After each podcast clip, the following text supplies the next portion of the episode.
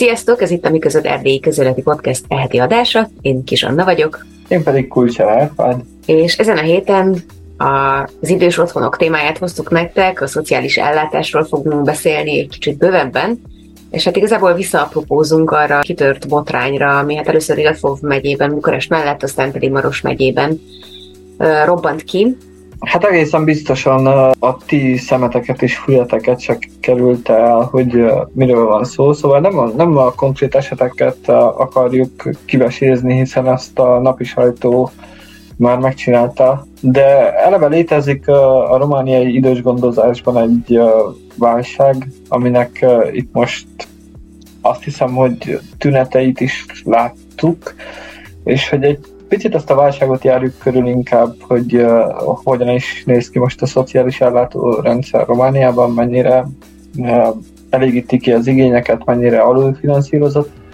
és hát a vendégünk is lesz ebben a műsorban. Minden mellett, hogy, hogy az ilyen strukturális problémákat érintjük, egy picit beszélünk, de lehet, hogy nem eleget, és erről amúgy is többet kéne arról fajta mentalitásról, amiben élünk, és ami úgy egyáltalán meghatározza a gondolkodásunkat az idős generációval kapcsolatosan, vagy akár azzal kapcsolatosan, hogy mi hogy gondolkodunk saját magunkról a jövőre nézve.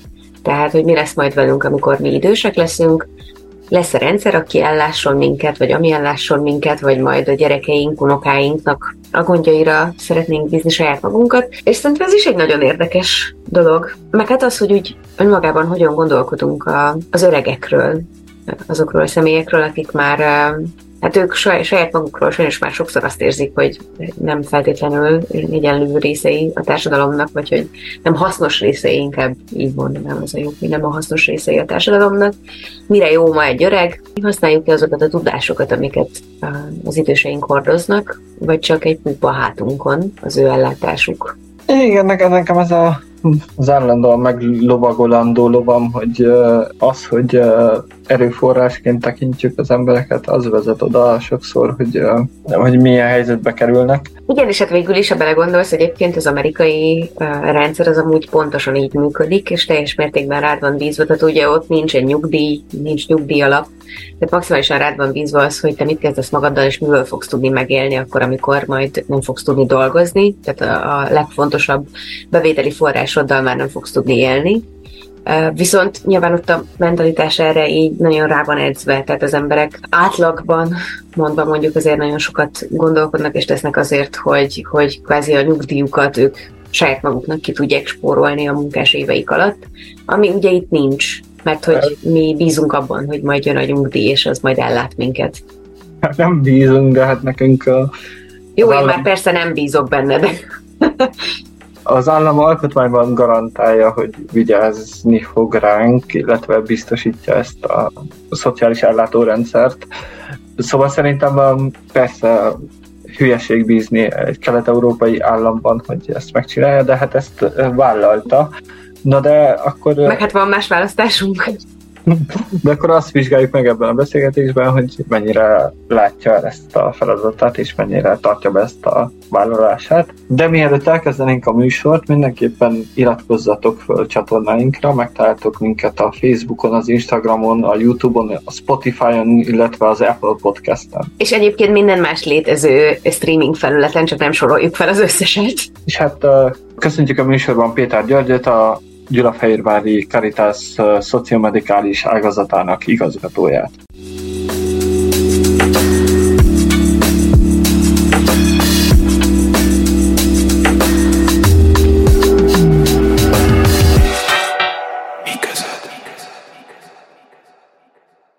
Üdvözlöm a műsorban, és hát kezdjük akkor a beszélgetést azzal, hogy engem nagyon érdekelne, hogy hogy néznek ki ezek az öreg otthonok, például milyen ellenőrző mechanizmusok léteznek így fölöttük, illetve milyen engedélyekkel kell rendelkezzenek ahhoz, hogy, hogy egy ilyet létre lehessen hozni.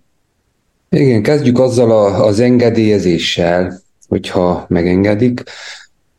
Először is ugye vannak előírások, ami az épületet illeti, hogy mennyi négyzetméter felület kell legyen egy idős ember számára, hány személy lakhat egy szobába, és ezek az épületek megint olyan ellenőrzéseknek vannak alávetve, amúgy minden szociális célra használt épület, amit tűzvédelmi engedélyt igényel az ISZU részéről, azon kívül az egészségügyi hatóság, az állategészségügyi hatóság, hát van egy rakás intézmény, amely mind engedélyt kell adjon ezeknek a működésére.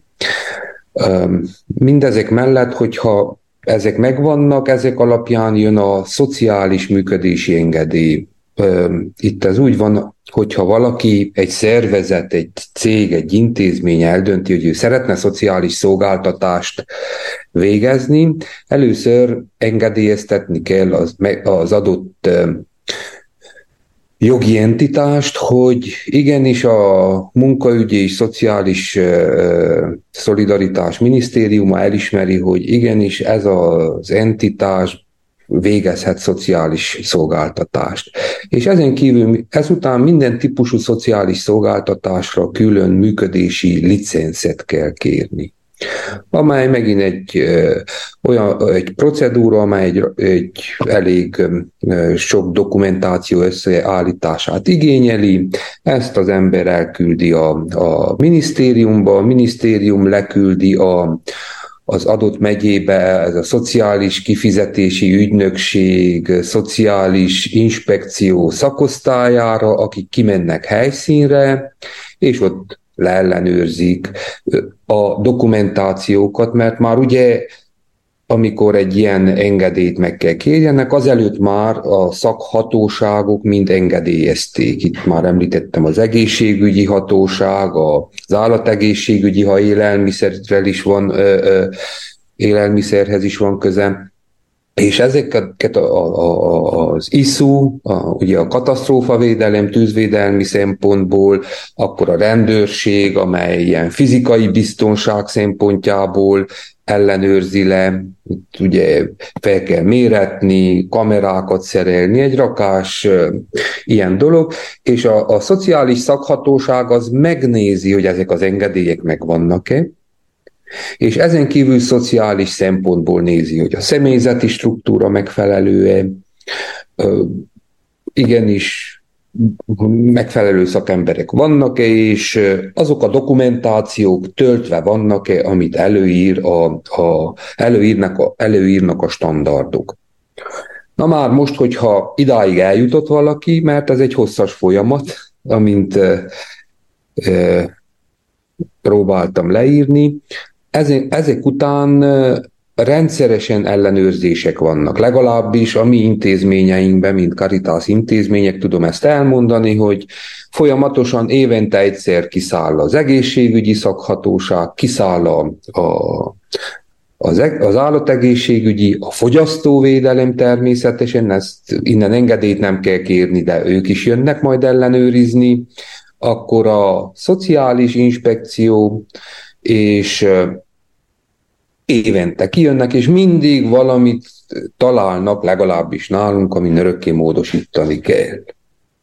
Örökké valami új, újat felfedeznek ők is a törvénybe, vagy nem tudom, hogy miért, mert ami ezelőtt egy évvel jó volt, egy év múlva nem biztos, hogy rendben van, mert lehet, hogy kell egy kis szekrénykét csináltatni a tisztító, például a felmosóvedernek és a felmosó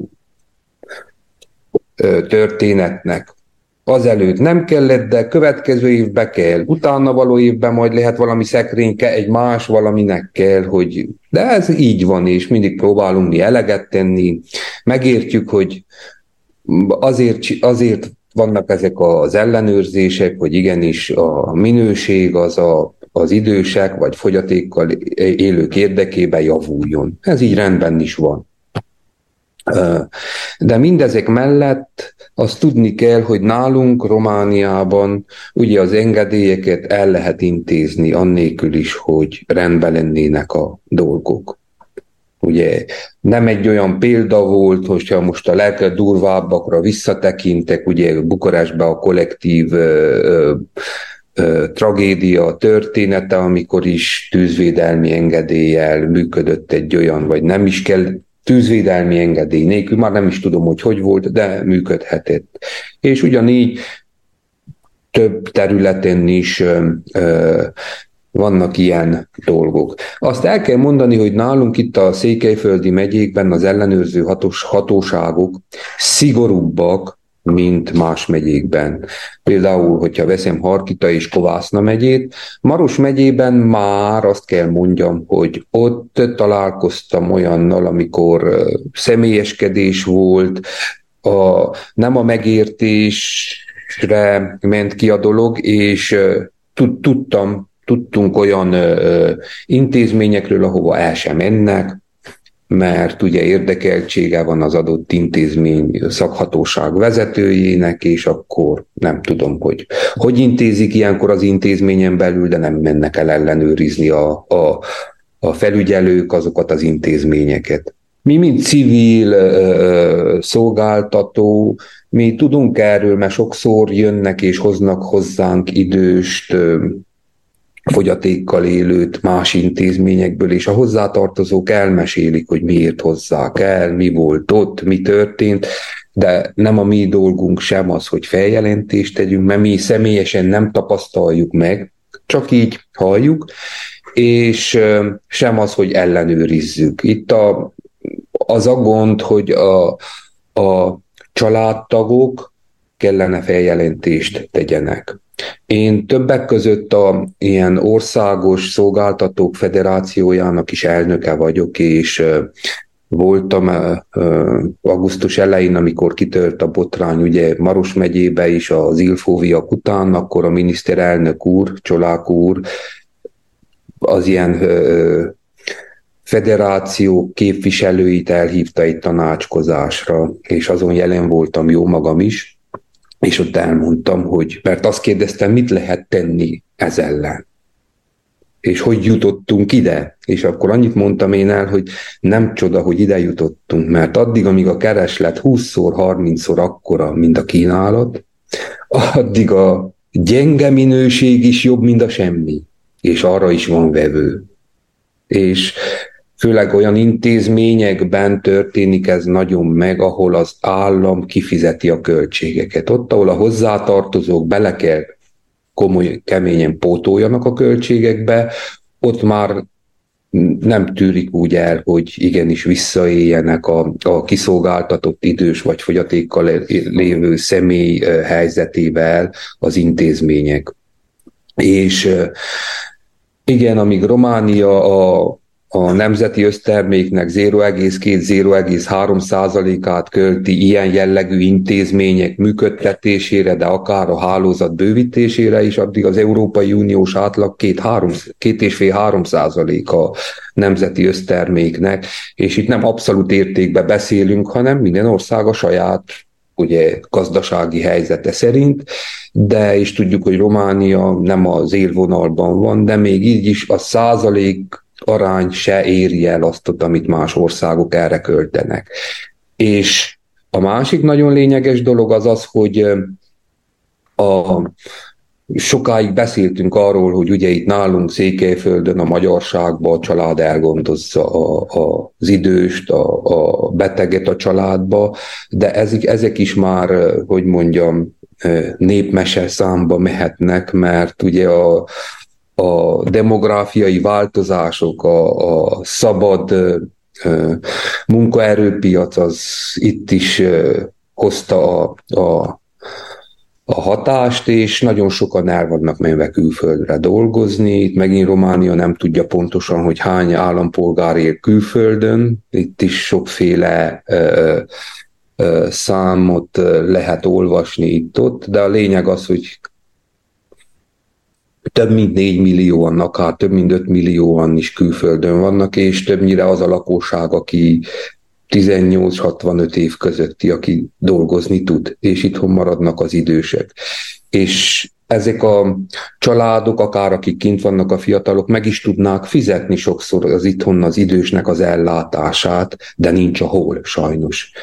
Ilyen, hogy 18 személyes kis otthonunkban 150 személyes várólista van ez magát, magától árulkodik, és mindegyre felhívnak, hogy vajon mennyi esély van, hogy bekerülni. Örökké azt mondom, hogy ez, ez nem lehet ö, belőni, mert az van, hogy akkor ürül meg egy hely, ha valaki meghal.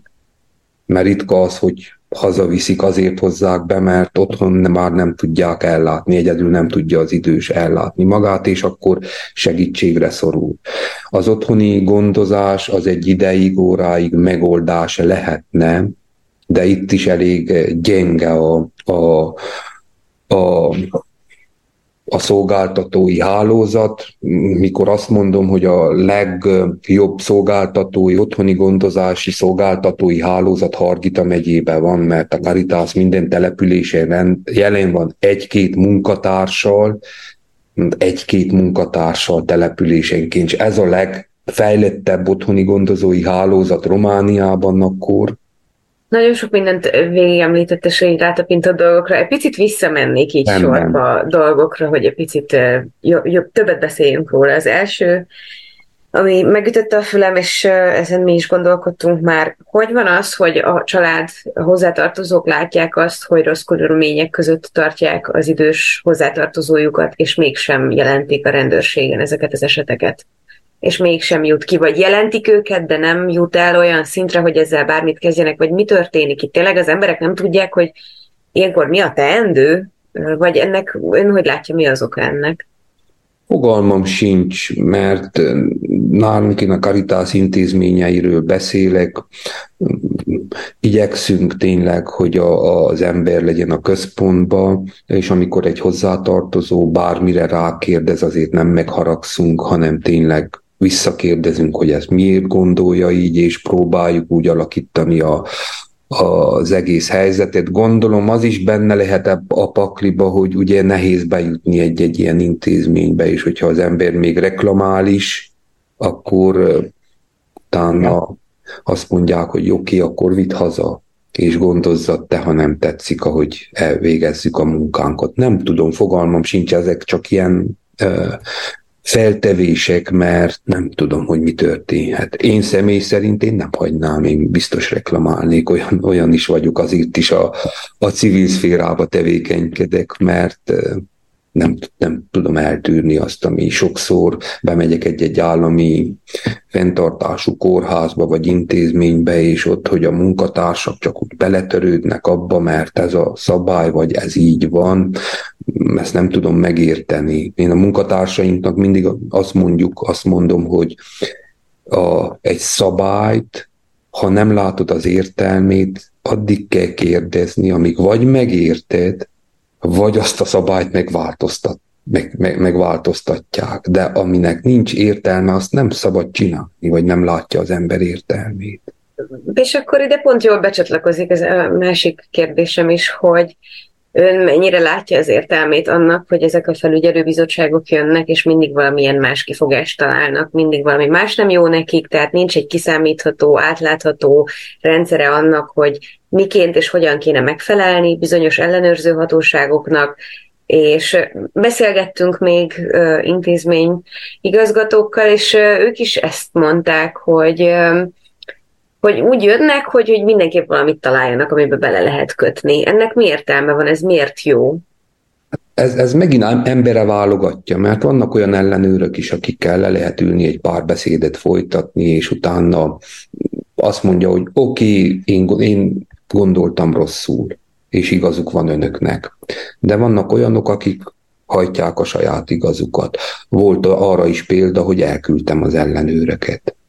Azt mondtam, hogy kész, tovább nincs, amiről beszélgessünk, se jegyzőkönyvet, se semmit nem írok alá, és utána az intézmény vezetője jelentkezett, megbeszéltük, hogy mi volt a helyzet, és utána, és azt mondták, hogy rendben, tekintsem úgy, hogy semmi probléma nincs, mert hogy nem volt igazuk az ellenőröknek. Van példa, tehát vannak pozitív példák is, és sajnos nálunk ez van ebben az országban, hogyha nem jön közbe az ellenőrz, ak- nincs ellenőrzés, akkor a, a lovak elszaladnak.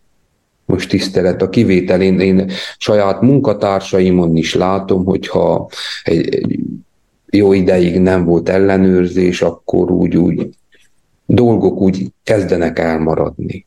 Az ellenőrzés, mint maga ellenőrzés, az nem egy rossz dolog ezzel, ebben egyetértünk, nem is az ellenőrzéssel van a gondom, hanem főként azzal, hogy az az érzésem, hogy itt egyesek úgy járnak ellenőrizni, mint a kis királyok, és akár a saját szabályaikat áthágva, vagy nem figyelembe véve akarják intézményeknek megszabni, hogy hogyan e- működjenek, amit nem értek én, tehát hogy hogyan működhet ez így, hogyha nincs nekik egy egységes protokollrendszerük arra, hogy hogyan és mit kell ellenőrizni, ezzel nem kell messze menni, mert ugyanazt a törvényt itt a három megyébe, ahol tevékenykedünk, Hargita, Kovászna és Maros megyébe, minden intézmény, de minden területen másképp értelmezi. Uh-huh.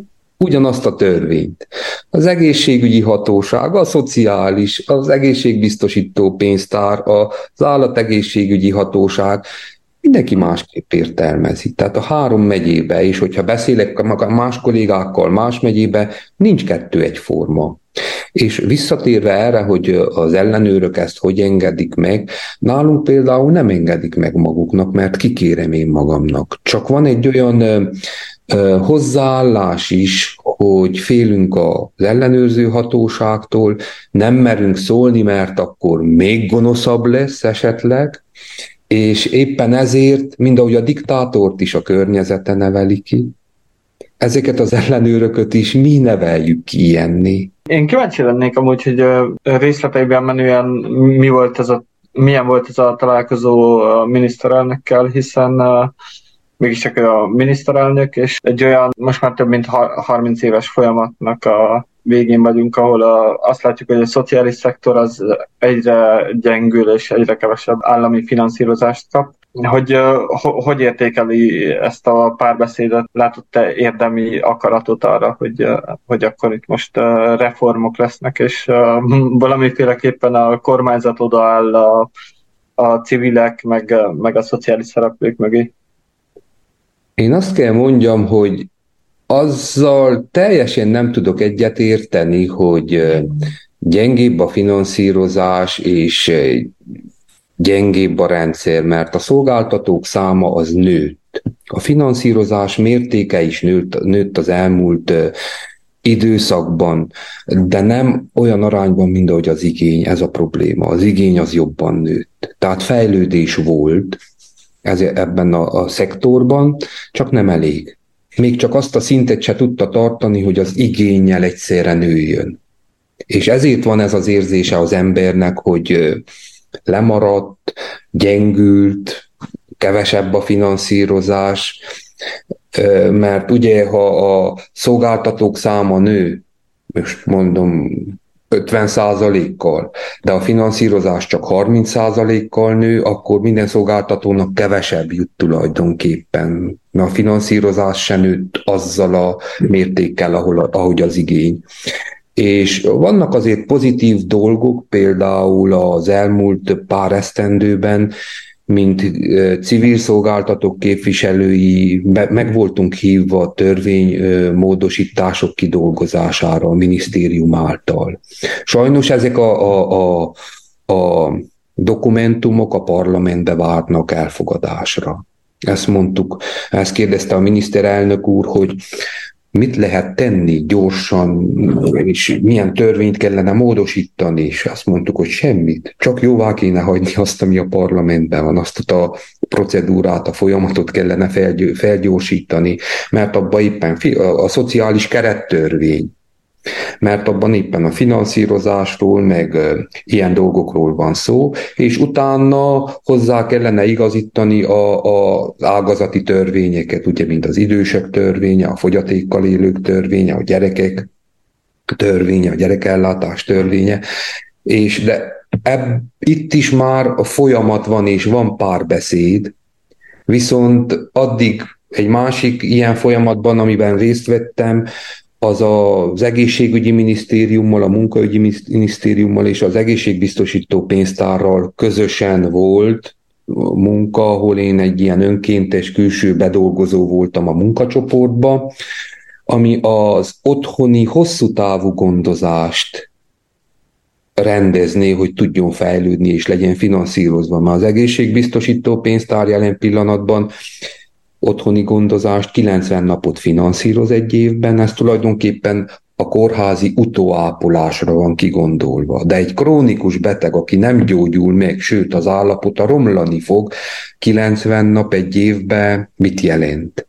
És éppen ennek az orvoslására ott is van egy ö, ö, csomag összeállítva, kormányhatározat, minisztériumi határozat, javaslatok, ami ott az egészségügyi minisztériumban, azt is csak fel kellene karolni és elindítani. Mert párhuzamosan ugye az idős otthonok fejlesztésével az otthoni gondozást az gyorsabban lehetne fejleszteni, és sok esetet meg tudna oldani, hogy nem kellene még otthonba menjen, ha otthon kap egy megfelelő segítséget. Csak jelen pillanatban egyik sincs. Uh-huh. Vagy nagyon kevés van mind a kettőből. Én azt tudom, hogy nekünk is van az otthoni gondozó hálózatunk, ott is nagy az igény, nagy a kérés, a, meg, a mostani finanszírozással ezt a személyzeti struktúrát tudjuk megengedni, és ez nem elégséges az igényekhez képest. És hogyha nincs meg a megfelelő ellátás otthon, akkor természetesen a család az próbálja intézményesen megoldani, amikor lehet. Sokan jelen pillanatban is olyan helyzetek vannak, hogy a kórházakba heteket mert van egy ismerős orvos, egy ismerős vezető, és akkor hetekig a kórházba tartják, amíg a család keresi, hogy valami egy agyvérzés után, egy szomnyaktörés után, egy bármi után keresi, hogy mit lehessen csinálni, hol találjanak helyet az illető idősnek, mert otthon mindenki dolgozik, nincs, aki ellássa. Nekem azzal kapcsolatban mégis kérdésem van, hogy amennyiben a Románia GDP arányosan ennyire alacsony támogatást biztosít a szociális rendszernek, akkor, akkor mégiscsak van itt egy szisztematikus. A másik problémám, felvetésem, hogy nagyon jó, meg nagyon sokszor azt látom a, a szociális rendszerben, hogy tényleg magánszolgáltatók jelennek meg, és töltik be azt az űrt, amit alapvetően azért az államtól és a kormányzattól várnánk el, hogy, hogy megoldjon, vagy az ő alkotmányos felelőssége lenne. Erről mit gondol? Mert hogy, hogy egyre kevesebb államilag fenntartott intézmény nyílik, vagy működik, illetve az önkormányzatok se, se szívesen lépnek bele ebbe az egész szisztémába. Igen, ehhez kell egy tudás, és azt mondom, hogy a, az alkotmány nem azt mondja, hogy az állam kell csináljon, hanem az, állam biztos, az államnak biztosítania kell. Én mindig a németországi, vagy a, a, a német száz példával jövök, hogy ott az állam, például Németországban az van, hogy akkor fog neki egy szolgáltatást csinálni, ha nincs más, aki csinálja és úgy szól a törvény, abban a pillanatban, ahogy jelentkezik valaki, át is adja neki azt a szolgáltatásnak a szervezését, mert itt megint van egy olyan helyzet, hogy amíg az látjuk az állami szolgáltatóknál a politikum kihasználja ezeket az állami szolgáltatókat, hogy díjazza a politikai választási kampányokban résztvevő személyeket azzal, hogy adnak egy-egy munkahelyet ezeknél az intézményeknél és a, akár hogy vesszük, a, mindig az van, hogy a saját gyermekem mindig szebb, mint a másé. És az állam is a saját intézményeivel elnézőbb, mint a, a más intézményekkel, a magánintézményekkel, és mindig több finanszírozást is ad oda, és éppen ezért, mert ezek vannak. És és semmi gond, mert van olyan ország is, ahol tényleg az állam szolgáltat, ott van Norvégia, ami egy példaértékű, ami ott történik. Az is rendben van. A lényeg az, hogy a, ezek a, a, a mechanizmusok, ezek a rendszerek olyanok kellene legyenek, hogy, hogy átláthatóak. Ne az legyen, hogy a, az ember hogyha egy állami intézménybe kerül, akkor ott kevesebbet kell bepótoljon a saját ellátásába, mint egy magánba, hanem ugyanazt a támogatást kapja meg az államtól, és ő válassza ki akkor, hogy hová megy. És, és hogyha ez megtörténne, hogy pontos ö, ö, kiszámítható támogatási rendszer a személyek irányába, én mondom azt, hogy a szolgáltató rendszer is fejlődne. Mindig jövök evel a példával, hogy Németországban ugyanígy a 90-es évek elején ez volt, hogy az önkormányzatokra volt bízva, hogy ők felelnek az idősek és fogyatékkal élők ellátásáért, próbálták ugyanúgy minden önkormányzat, mint jelen pillanatban Romániába. Valami pénzt egy kicsit oda tenni, hogy valamit csináljunk is az aszfaltozás mellett, és akkor a 90-es évek elején behozták az ápolási biztosítást, ami az egészségbiztosítás mellett működik még mindig, ami azt jelenti, hogy egy biztosítási rendszere, mint az egészségügybe is, ugye az ember megkapja a támogatást, ott is megvannak a kritériumok, jövedelem, befizetett, meg más, más ö, ö, címen is, de amikor ez a rendszer elindult, egy fél év alatt Németországban több mint 500 ezer munkahely jött létre. Azért, mert volt kiszámítható finanszírozás, arra lehetett tervezni, és lehetett intézményeket létrehozni. Nálunk is ez hiányzik, és azért is sajnálatos, hogy még mindig nem történnek meg a megfelelő lépések, mert annyi ápolásban, annyi szakembere más országnak nincs, mint Romániának. Csak a romániai ápolók nem Romániában tevékenykednek, hanem szerte Európában. És ez megfelel a más európai országoknak is, mert hogyha azok az ápolók most hazajönnének, mert itthon egy megfelelő munkahelyes fizetés lenne, más országok lennének gondba, hogy kivel kikkel pótolják. És, és ez egy ilyen történet, hogy ezeknek a fejlett országoknak ez így megfelel.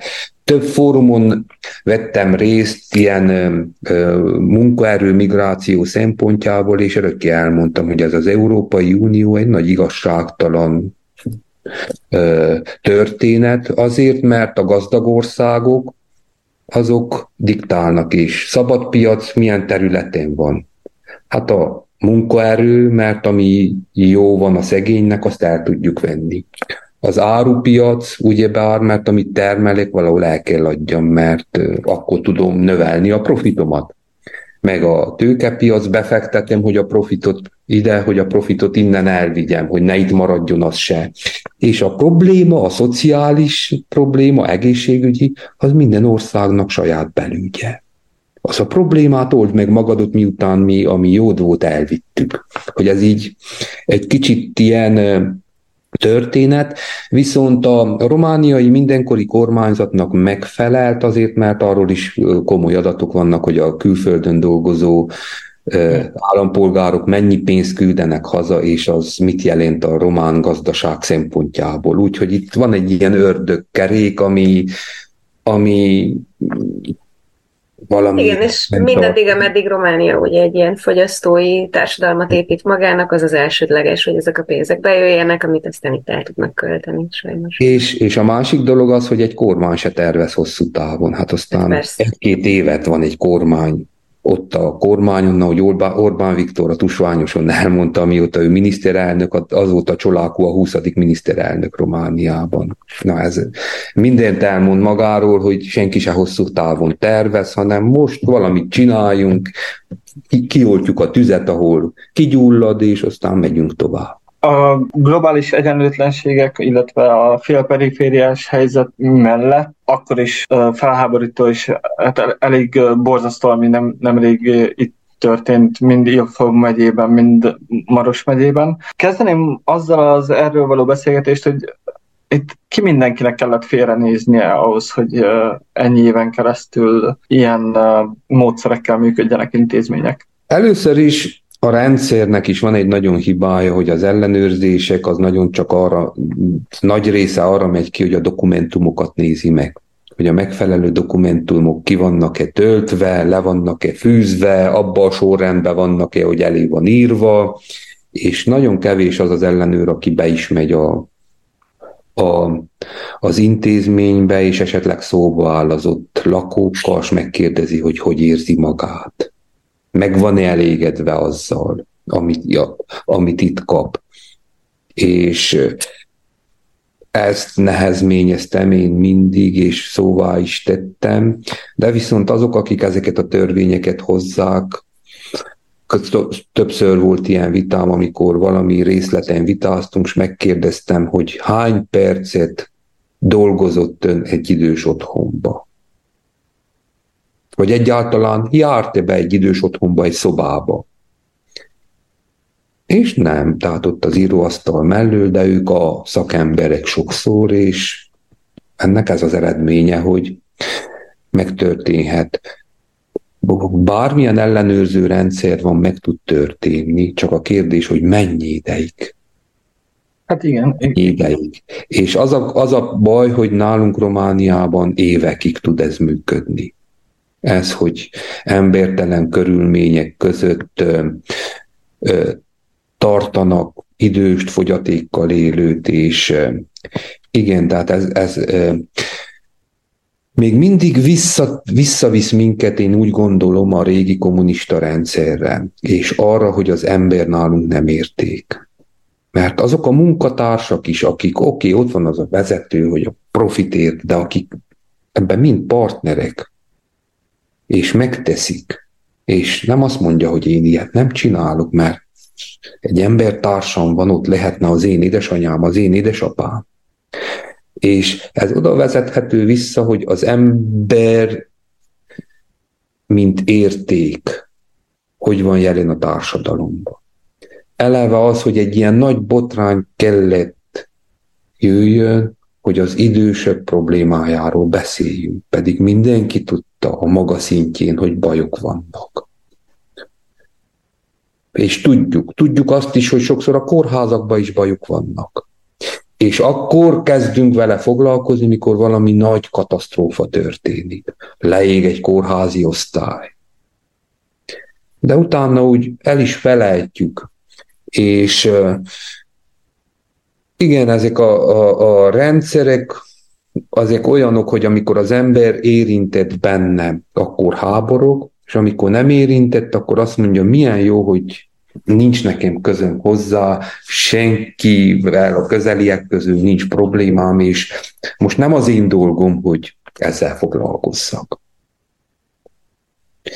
E, ez egy nagy különbség a, a, a volt kommunista blokk országai és a, a nyugati demokráciák között, mert például egy Svájcban ez nem tudna megtörténni hosszú ideig. Németországban is most ugye a munkakörülmények is, amiket ugye ott is felvertek, azok, azok mind úgy voltak, hogy a német tovább szerződte egy lengyelnek, a lengyel alkalmazta az embereket, és az ért vissza. Tehát, hogy mind ide vezet vissza, hogy az ember mint érték a társadalomban hogy van jelen.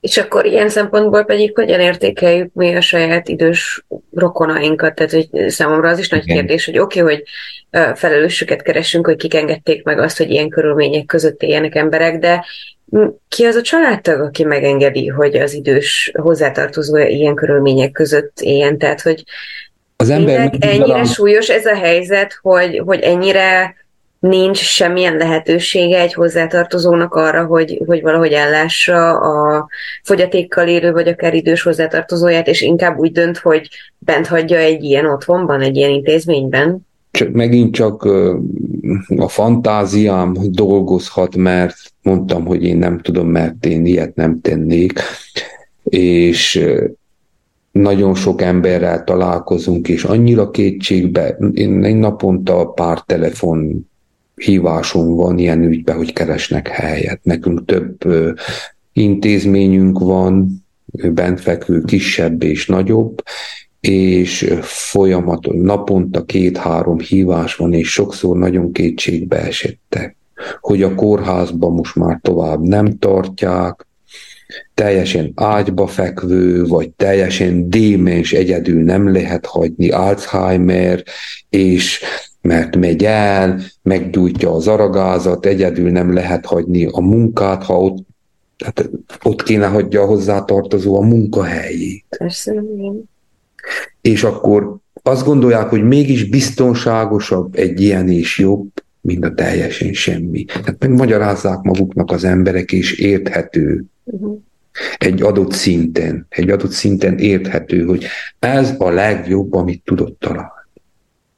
Mégis ennek ellenére mindenhol azt olvastam, meg még akár az politikusai is azt mondták, hogy hát Persze vannak ezek az ellátórendszerek, de hogy egyébként az államnak sokkal inkább az a célja, hogy, hogy ezeket az időseket ameddig nyilván lehet, de hogy otthon tartani a saját kis környezetében, és akkor valakit megfizetni egy minimálbérrel, hogy, hogy rendezze. De most ez egy kérdés, hogy mire elég az a minimálbér, és hogy egy milyen fizetésért hagyjunk ott, milyen fizetést hagyjunk ott egy minimálbérért, és hogy valóban mondjuk erről kell szóljon valakinek az élete, hogy egy, hogy egy időst gondoz, Nyilván ez már egy teljesen másik kérdés.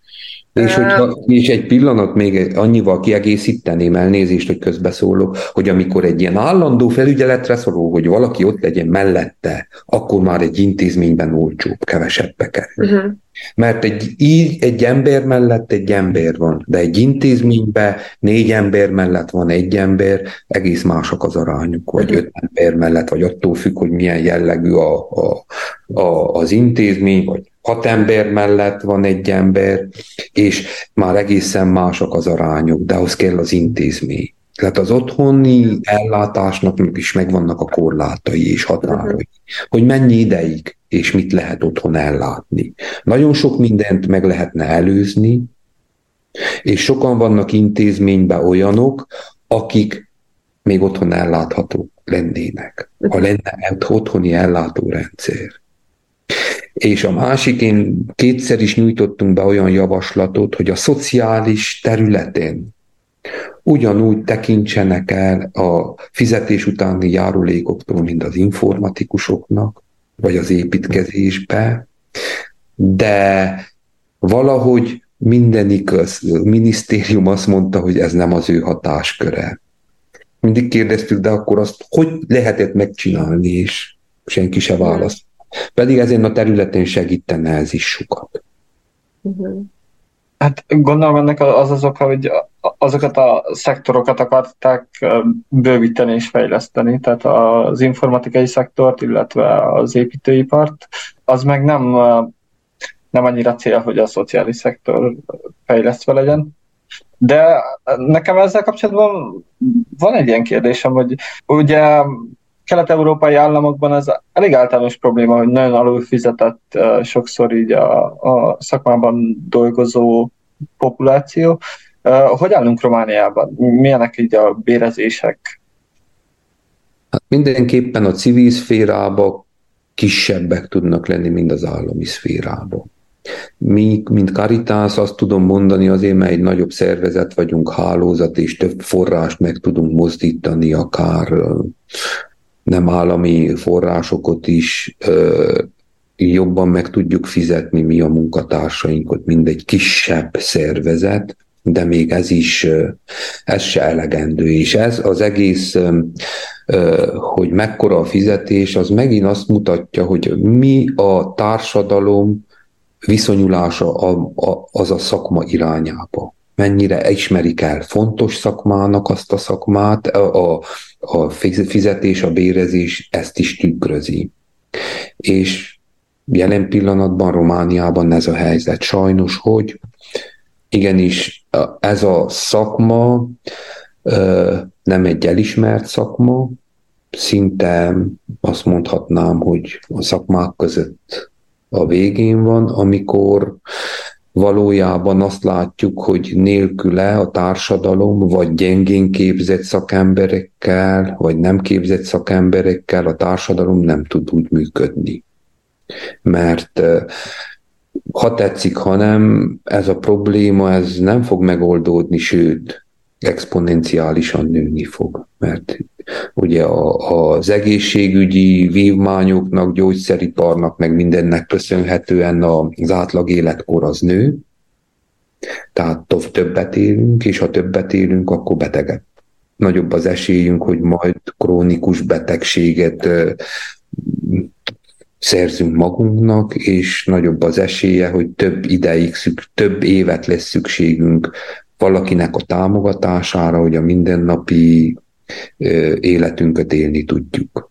és ez azt jelenti, hogy szükség is nagyobb lesz ezekre az ápolási szolgáltatásokra, és igen, ez, a, ez az, hogy mi, amit most építünk, abba fogunk részesülni.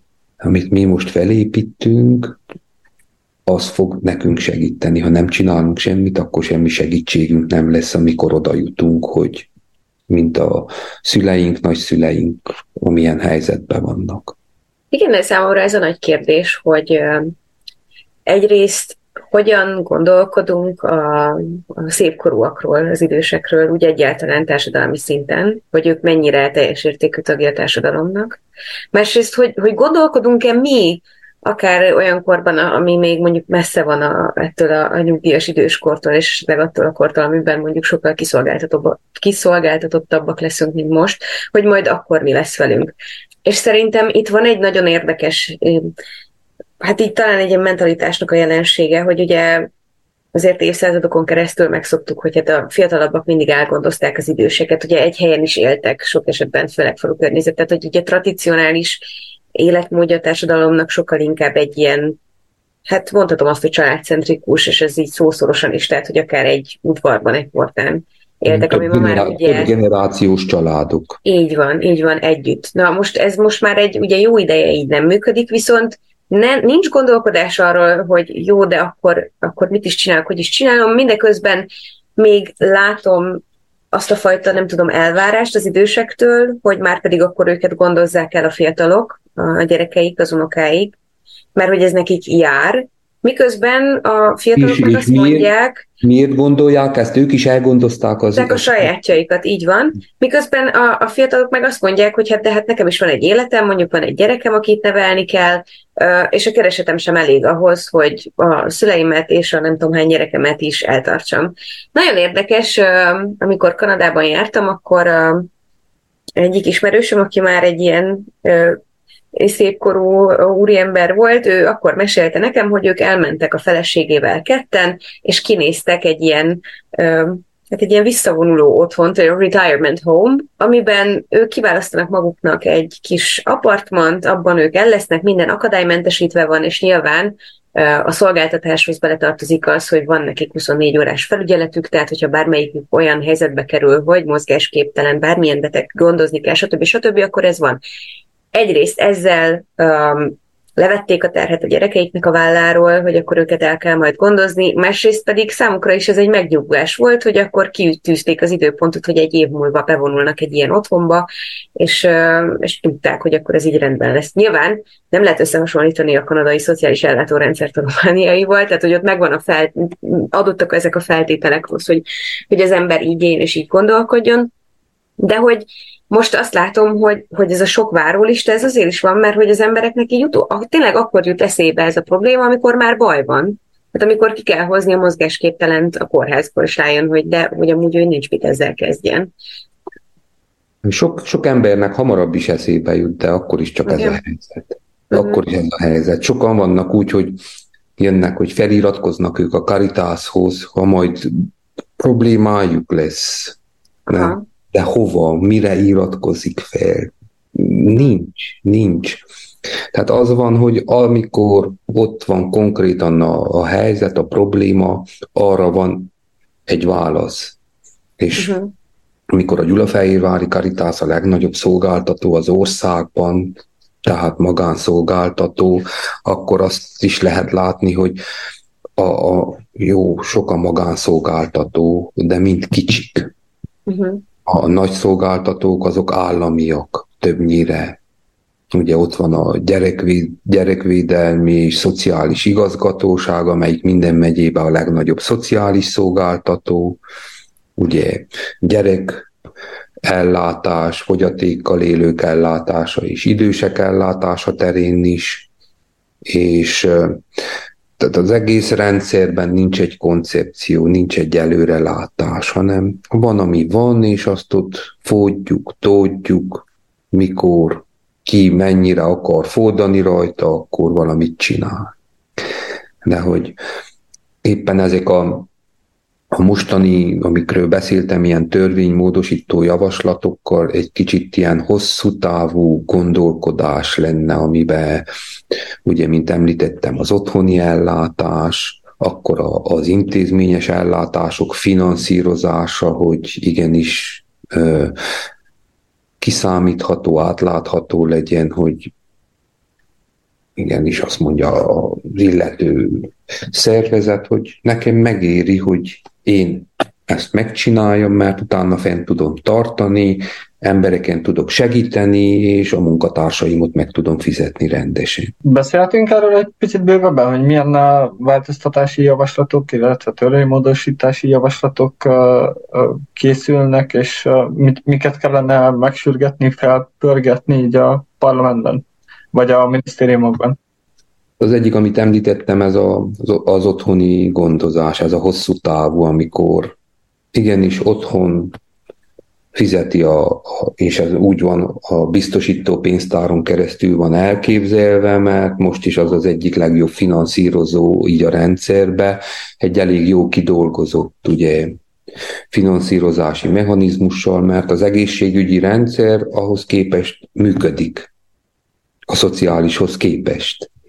Ott nincs olyan, hogy késik a fizetés, elfogy a pénze a, a finanszírozónak, nem lehet tudni, hogy honnan lesz. Ott az elmúlt ö, időszakban kialakult egy bizonyos működés, és ezért is gondoltuk, hogy ez az otthoni gondozás oda lehetne rácsatolni, és az, hogy a, aki krónikus beteg és támogatásra van szüksége, az igenis folyamatosan kapja azt meg, azt a finanszírozást. És akkor a szolgáltatók is fognak bővülni. Én hiszem, ezt, hiszem azt, hogyha az igény mellett megvan a pénz is, akkor lesz szolgáltatás is. Természetesen itt megint az ellenőrzés az lényeges, mert ugye Erről is hallottunk már botrányokat Bukarestben, hogy az otthoni gondozásban elszámolt idősebb betegek nem is tudták, hogy ők otthoni gondozásban részesülnek, csak felvették a pénzt a szolgáltatók, mert az igazgató érdekelt volt, és így tovább. Hogy ezek mindig benne vannak a pakliba, de én azt mondom, hogy a mi társadalmunk egy kicsit arra is be van állva, hogy van két-három százalék, legyen öt százalék, aki huncut, gazember, és ez az 5 százalék miatt aztán büntetjük a többi 95 százalék becsületest. Ezek, ez volt most az elmúlt időszak is, hogy azok miatt, aki Maros megyébe, meg Ilfov megyébe volt, az összes többit megbüntettük ezekkel a nagy ellenőrzésekkel. Nem? Ez történt. És igen, ez, a, ez az egyik lényeges változás, ami ott, ott hever, és a... csak, még... csak ide tartozik, hogy erre lenne elég szakember, illetve a módosítás az olyan méltányos bérezést kér, ami, ami haza tudna hozni szakembereket? Hát egyelőre a, a keretet meg kell teremteni, és utána lehet majd a, a, a finanszírozásról beszélni, hogy akkor mennyit tud oda tenni a kormány. De lenne ahonnan, mert mondom, hogy az, ami jelen pillanatban elmegy, az, az, az minimális. És a másik a szociális kerettörvény, amelyben leírja, le van írva az, hogy a, a szemét megy a, a, a finanszírozás, és megvan, hogy a egy idősnek a költségeinek x százaléka jön központi költségvetésből, nem az önkormányzat terhére van bízva, és hogy egy ilyen kiszámítható, és az önkormányzat annak kell kipótolja, akinek nincs családja tulajdonképpen. És hogyha van egy ilyen jellegű ö, ö, finanszírozás, akkor mondom, az intézmények is fognak bővülni, biztos vagyok benne. És a következő lépés az az lenne, hogy igenis a, a, az intézmény rendszer bővítésére is legyenek támogatások. Ugye, mert egy otthont elindítani nem egyszerű, nem egy átlagos ö, ö, családi ház beruházásával ér fel, hanem annál több mindent magával von, és éppen ezért ott is lehetnének támogatások. Most, és, és megint itt a romániai politikum kellene egy kicsit az Európai Unióval szemben úgy lépjen fel, hogy amíg a fejlett országok azok elhatározták, hogy többet intézményes, tehát bentfekvő intézményekre nincs létrehozására nincs finanszírozás, hanem inkább az otthoni ellátást támogatjuk előnybe. És ez mind rendben van és szép, de nekik már megvan a megfelelő intézményszám, amíg nálunk nincs. És mi hiába sorolunk, sorolunk be abba a sorba, amíg mi nem értük utol őket. Ez klasszikusan az a probléma, hogy mire mi megteremtenénk bizonyos feltételeket itt a periférián, addig a központi európai politika az már teljesen másra fókuszál. Például a, az európai zöld újraindítás az, az már a, úgymond a közutakat és, a, és az autópályákat nem támogatta, és akkor tök jó, hogy mindenki vasutat épít nyugaton és fejleszti, csak hogy itt Igen. mások a problémáink. Na jó, és, de ezek, amiket említette, ezek megoldanák azt a demográfiai okokból is kialakuló válságot, vagy, vagy csak egy ilyen enyhítő dolog lenne? Ezek lennek, lennének az első lépések, és a következők aztán azok lennének, amit a kolléganő mesélt, hogy alternatív dolgok, mint ami Kanadában is van, vagy vannak máshol is nagyon szép modellek, de addig, amíg vannak emberek, akik otthon egyedül a saját, mondjuk úgy levükbe fekszenek, mert nincs, aki kicseréljen egy pelenkát, addig utópia arra nézzünk, ami Kanadában van. Mert aki, aki egy ilyet megengedhetne magának, az, az meg fogja oldani úgy is valamilyen képpen, de itt a sok ember, a sok kisnyugdíjasról van szó, akik egy minimális, egy minimális, egy alapvető ember, emberséges ellátást megérdemelnének, mert ennek az országnak dolgoztak egy életet. Igen, még visszatérve, amit akartam mondani, hogy a miniszterelnök úr az mondta, reméljük, hogy aztán így is lesz, hogy ez az első találkozás volt, és szeptembertől több találkozás lesz, hogy folytassuk ezt a párbeszédet, mert úgy is kezdte az egész bevonulóját, hogy köz, tehát mi ragaszkodtunk, hogy a sajtó ne legyen benne a beszélgetésen, mert közben könnyen kiragadnak egy-egy részt a kontextusból, és elviszik más fele. Hogy az elején volt benne, amíg ő egyet nyilatkozott, és utána a sajtó kivonult, és ott beszélgettünk, és azt is mondta, hogy az állam egyedül nem tudja megoldani ezt a problémát, és szükség van a segítségre, és ebben, és ezért hívott bennünket, akik ott voltunk, hogy ugye, mint több szervezet képviselőit, hogy gondolkozzunk közösen. Tehát és végül is ez egy pozitív dolog. Tehát hogy nagyon, én nagyon ritkán hallok olyat, hogy, hogy kormány vagy akár miniszterelnök behívjon szakembereket és, és tanács, valós tanácsadás menjen végbe, mert általában azt látjuk, hogy a saját fejüktől akarják kitalálni azt, amit nem tudnak. És, és ami nagyon fontos, hogy van egy ö, ilyen állami tanácsadó a miniszterelnöki kabinetben, aki direkt elérhetősége van, tehát bár elérhetjük bármikor, ha fontosnak tartjuk, hogy valamit jelezzünk, uh-huh. bármikor elérhető számunkra, és a megbeszélésen ott voltak a a szociális hatóságok szakemberei is. Ott volt a miniszterasszony, ott voltak az ellenőrző, a szociális ellenőrzés vezetősége, a minisztériumból a szociális igazgatóság vezetősége és munkatársai, hogy nem egy ilyen, nem csak egy szimpla politikai megnyilvánulás volt, hanem tényleg uh-huh. szakmai beszélgetés is. Természetesen most egy ilyen indító, mert egy ilyen részvétellel egy másfél órára volt tervezve, de aztán szinte három órát tartott, uh-huh. hogy ez alatt csak mindenki elmondja a véleményét, és biztosítja a másikot, hogy nyitott az együttműködésre, és alapvető üzeneteket, de amúgy is ott sok mindenkivel ismertük egymást, mert már együtt dolgozunk egy ideje, csak hogy ez most egy megerősítés volt arról a szintről is, és na, Ön látja azt, hogy, hogy tényleg lesznek valós változások, vagy hogy egyáltalán sikerül átnyomni ezeket a törvénymódosításokat a parlamenten a közeljövőben? Át fognak menni a kérdés, hogy mikor, mennyire lesznek fontosak, mert általában egy ilyen törvénymódosító módosítás, mind amit a, a kormány előkészített és beterjesztett, ugye mert a kormány az többségben van a parlamentben, azok át szoktak menni.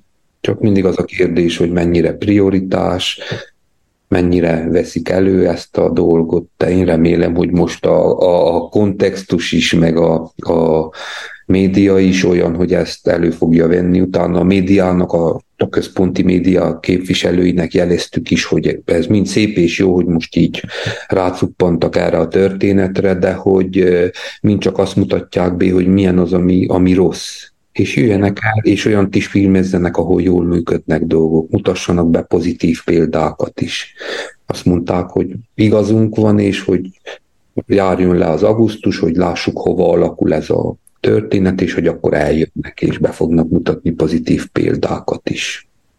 Meg hát a nagyon nagy kérdés az, hogy ugye ezek után, tehát hogy augusztus elején kezdődött ezzel a Maros megyei botrányjal, és utána rögtön kitalálták ezeket az adómódosításosokat, illetve a megszorításokat. Költségvetési hiány csökkentése miatt, ami ugye a kulturális szektort érinteni nagyon erősen, és akkor minden attól volt hangos, hogy, hogy a kulturális szektort megölik, úgyhogy hát hiszen részben számunkra azért is volt fontos, hogy erről beszéljünk, és ezt a beszélgetést már nagyon régóta terveztük, hogy ez így legyen, de nem is bánom, hogy csak most, most lett meg, mert hogy most nekem úgy tűnik, hogy ez így lecsengett, tehát hogy már nem beszélnek annyira róla az emberek, úgyhogy ezért is vagyok kíváncsi, hogy lesz-e valós változás, így hogy most már nem akkor a botrány, a sajtó sem kapja annyira fel, tehát hogy így a hangos, nem annyira hangos már ettől a közélet.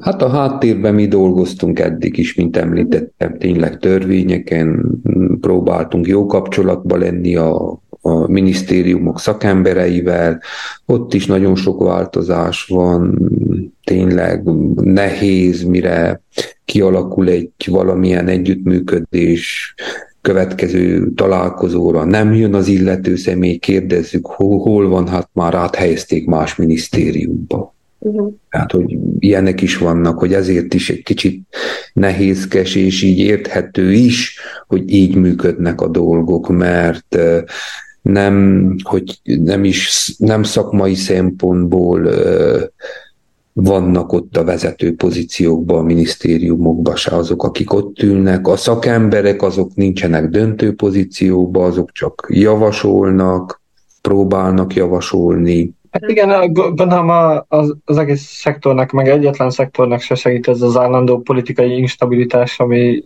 jellemzi az országot. De én azért tartok attól, hogy mivel jövőre egy csomó választás jön, akkor nem lesz prioritás most senkinek itt reform törekvésekkel jönni, hanem itt most mindenki üzemmódra fog inkább hajtani. Hát mi fogunk próbálkozni így ilyen országos képviseletekkel ezt életben tartani, ezt a témát a, a közvélemény előtt tartani, aztán nem lássuk, hogy a média mennyire lesz partner ebben, uh-huh. hogy, mert csak mi egyedül nem tudjuk ezt a közvélemény figyelmében tartani. Köszönjük nagyon szépen még egyszer a beszélgetést. Köszönjük nagyon szépen. Ez volt erre a hétre a Mi közöd Erdélyi Közéleti Podcastnek az adása. Várunk titeket szeretettel jövő héten is, illetve ismételten javaslom, hogy iratkozzatok fel csatornáinkra. Köszönjük szépen, hogy velünk voltatok, további szép hetet nektek, sziasztok! Sziasztok!